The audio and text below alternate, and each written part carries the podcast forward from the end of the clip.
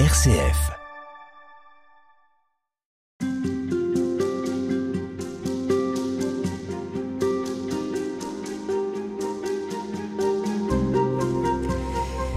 Gabriel Ringlet, parmi les thèmes que vous évoquez dans votre livre La blessure et la grâce, paru chez Albin Michel, il y a le thème de la sobriété. Vous regroupez sous ce mot plusieurs textes avec euh, en exergue un verset d'évangile, bien sûr, parce que c'est dans la parole de Dieu que s'enracine votre propos et votre réflexion. Pourquoi est-ce que vous avez retenu ce mot de sobriété? Est-ce que euh, il est aujourd'hui incontournable étant donné la crise climatique dans laquelle on est plongé? Ou alors ça va au-delà de ça? Ça va jusque-là et au-delà. C'est vrai que la sobriété est pour moi un thème absolument fondamental. Hein à fait fondamental. On peut le rapprocher aussi du mot frugalité. Nous avons terriblement besoin de sobriété et je trouve que la sobriété est présente tout au long de l'évangile. Ce n'est pas du tout triste, la sobriété. Qu'est-ce que c'est la sobriété? C'est une sorte de réserve intérieure qui n'empêche pas du tout le feu, hein, mais le feu qui nous habite est un feu plus secret, c'est un feu de bivouac. La sobriété, finalement, c'est une forme d'enfouissement. C'est aller suffisamment dans ses racines, c'est être quelqu'un de pleine terre. Je crois que nous avons terriblement besoin de sobriété, et je crois que nous sommes à un tournant, et je veux bien employer les deux expressions, hein, où la sobriété chrétienne, la frugalité chrétienne me paraissent absolument indispensables. J'ai souvent l'habitude de dire que beaucoup de Dieu nous écœure et qu'un peu de Dieu peut nous mettre en appétit. Donc euh, la sobriété, c'est une manière d'avoir faim. Y compris sur le plan spirituel. y compris sur le plan spirituel, absolument pas. Alors, euh, ceux qui vous connaissent un peu euh, savent que vous ne manquez pas d'humour, Gabriel Ringlet. Et juste après cette page toute blanche sur laquelle le mot sobriété est écrit, eh bien, on tourne la page et là, on tombe sur un texte où Jésus est à table. Oui. Vous l'avez fait exprès? Je ne l'ai absolument pas fait exprès, mais Jésus aimait beaucoup être à table. Ça ne veut pas dire qu'il aimait beaucoup manger. Ça, j'en sais rien. J'ignore absolument quel était son appétit. ça, l'évangile, parfois, ne nous donne pas ce genre de détails. Mais en tout cas, la convivialité, être à table est quelque chose qui est un élément clé dans l'évangile. Et je trouve ça très bien. Il n'y a pas du tout de contradiction entre être à table et aimer une certaine qualité d'entretien et de repas qui conduit à de la frugalité. En ce qui concerne ce texte-là, rejoindre sa terre la plus intime, de quelle façon ce texte nous parle-t-il de sobriété? Lorsqu'il est là, à table, et que les gens, c'est bien ce qui nous arrive encore aujourd'hui, hein, ont envie d'être à la belle place, d'être près du maître, de monter, je crois que Jésus leur dit, l'humilité, elle n'est plus ce qu'elle était, hein, comme je me plais à le dire dans un autre texte. L'humilité, c'est d'être à sa place, c'est d'arriver sobrement dans ce repas, c'est d'être sobre les uns avec les autres. Je crois que finalement, il y a beaucoup de choses dans ce repas qui nous explique une manière d'être, une manière de se comporter en toute simplicité. Et là, Jésus, je trouve, est un très très grand maître avec très très peu de mots. Il parle donc de la place que l'on aurait envie de tenir parmi les, les, plus grands, parmi les meilleures places, et puis il parle aussi de la sobriété qui consiste à bien choisir ses invités. Oui, bien choisir ses invités, et cela nous renvoie encore une fois a une formidable actualité.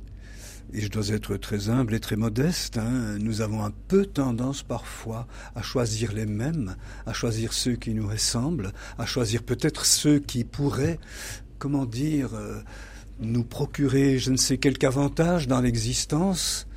Jésus va prendre des gens de la vie de tous les jours qui ne vont peut-être pas lui apporter la promotion qu'il pourrait espérer, mais Jésus est tellement éloigné d'un système de promotion qu'il pense que le plus petit, encore une fois, peut nous apporter énormément. Il a fait une très très très grande place à celles et ceux qui ne demandaient rien.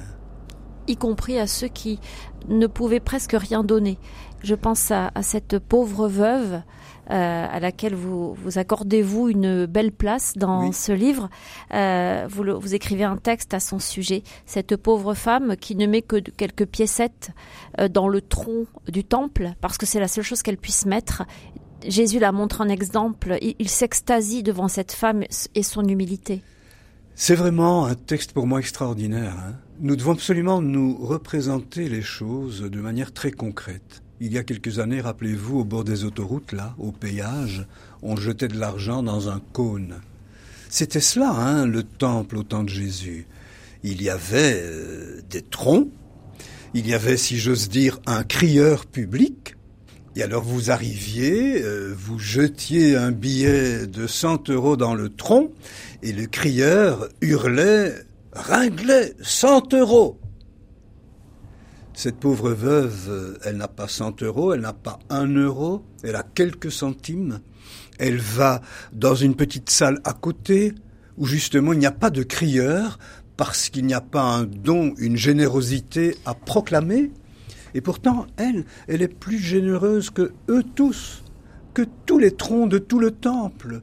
Elle donne de sa pauvreté, elle donne de sa misère, elle donne de sa souffrance, elle donne de sa sobriété. Et Jésus, c'est une chose qui me frappe de manière formidable, dans tout ce système, dans tout ce brouhaha, il a aperçu ce geste qui ne faisait aucun bruit. Et ça, c'est magnifique.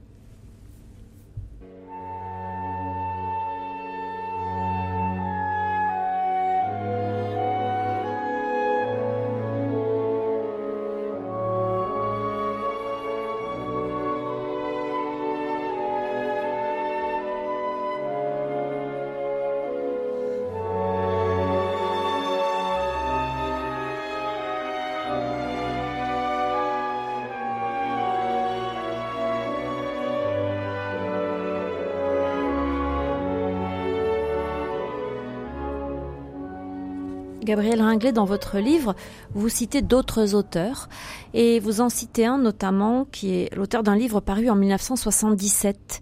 Ce livre s'intitule L'homme de quantité. C'est un livre qui manifestement vous a euh, beaucoup euh, frappé et l'auteur s'appelle Bernard Ronze. Pourquoi ce livre est-il important pour vous? C'est un livre fondamental que j'ai relu à l'occasion de mon propre livre ici. C'est un inspecteur des finances qui était aussi philosophe et qui travaillait avec Merleau-Ponty. Ça situe euh, le personnage, et dans son livre L'homme de quantité, il est en train de mettre le doigt, il y a 50 ans, hein, sur ce que nous sommes en train de vivre tous les jours. Écoutez, je vous, je vous en livre un tout petit extrait. L'esprit de quantité, dit-il, pénètre le cœur de l'homme. L'économie imprègne notre temps, elle en, elle en, façonne les vocabulaires, les analyses, les mentalités, elle domine l'organisation de la cité. On ne parle plus que de marché, de niveau de vie, de programme, même l'épanouissement de la personne est une affaire quantitative. Bref, c'est toujours Bernard Ronce qui parle, l'esprit de quantité n'envahit pas le monde moderne, il en est l'âme. C'est terrible. Hein et, il dit que cet esprit de quantité nous entraîne sur une pente fatale jusqu'à nous amener à refuser le tragique dans une société où tout est quantifié. L'homme est en train de perdre la mort. Mais regardez un peu quelle brûlante actualité. Ça m'a marqué au plus haut point parce que je suis confronté à la mort tout le temps je ne cesse de dire que la mort, il faut en parler quand il fait beau, quand tout va bien, pas uniquement quand elle est là, pas uniquement quand on est en grande souffrance. C'est avec les tout petits qu'il faut parler de la mort. C'est pour mieux vivre, c'est pour grandir, c'est pour se redresser quand nous sommes en pleine vie. Or, si on évacue la mort, mais c'est la qualité de la vie qui se dégrade. Or, L'esprit de quantité, c'est bien ce que nous dit Bernard Ronce, évacue la mort. Jésus est dans une autre logique que l'esprit de quantité? Absolument. Dans quelle logique est-il alors si on de il est tellement dans une autre logique qu'il est en décalage, bien sûr, avec ses propres apôtres, puisque tout le commentaire que je mm. vous fais là, c'est à partir des apôtres qui lui disent Seigneur, augmente en nous la foi. Même Donc, eux même sont dans cette logique de quantité. dans cette logique de quantité. Et soyons honnêtes, hein, nous aussi parfois, nous pensons que sur le plan spirituel, la quantité n'est pas interdite. Nous voulons toujours plus. Toujours plus, et y compris peut-être toujours plus de vie spirituelle à certains moments. Eh bien, même là, la sobriété. Même là, Jésus dit, euh, la foi, si vous en aviez grand comme une toute petite graine, hein, vous diriez au grand arbre que voici, déracine-toi et va te jeter dans la mer, et il irait. Alors moi je trouve ça magnifique que Jésus remette ses disciples à leur place en leur disant, vous savez, la foi, c'est aussi quelque chose de tout, tout, tout fragile et de tout modeste. Est-ce que c'est pas du nivellement par le bas? Finalement, est-ce qu'il faut pas être ambitieux? Est-ce qu'il faut pas, euh, c'est pas sain de, de vouloir plus, de vouloir mieux? Est-ce que c'est pas ça qui nous tire vers le haut? Mais vouloir plus, vouloir mieux, vouloir grandir, vouloir s'élever, c'est de l'ordre de la qualité, c'est de l'ordre de l'intériorité, ce n'est pas une question de calcul, de mesure, d'agrandissement d'un territoire, fût-ce un territoire spirituel. Je pense que pour monter, pour s'élever, pour grandir, pour s'élargir, nous avons justement besoin de nous tenir à une certaine sobriété et de ne pas vouloir tout le temps cette course au quantitatif. Je pense que cette course au quantitatif, elle est mortifère, véritablement. À demain pour poursuivre. Avec plaisir. Merci.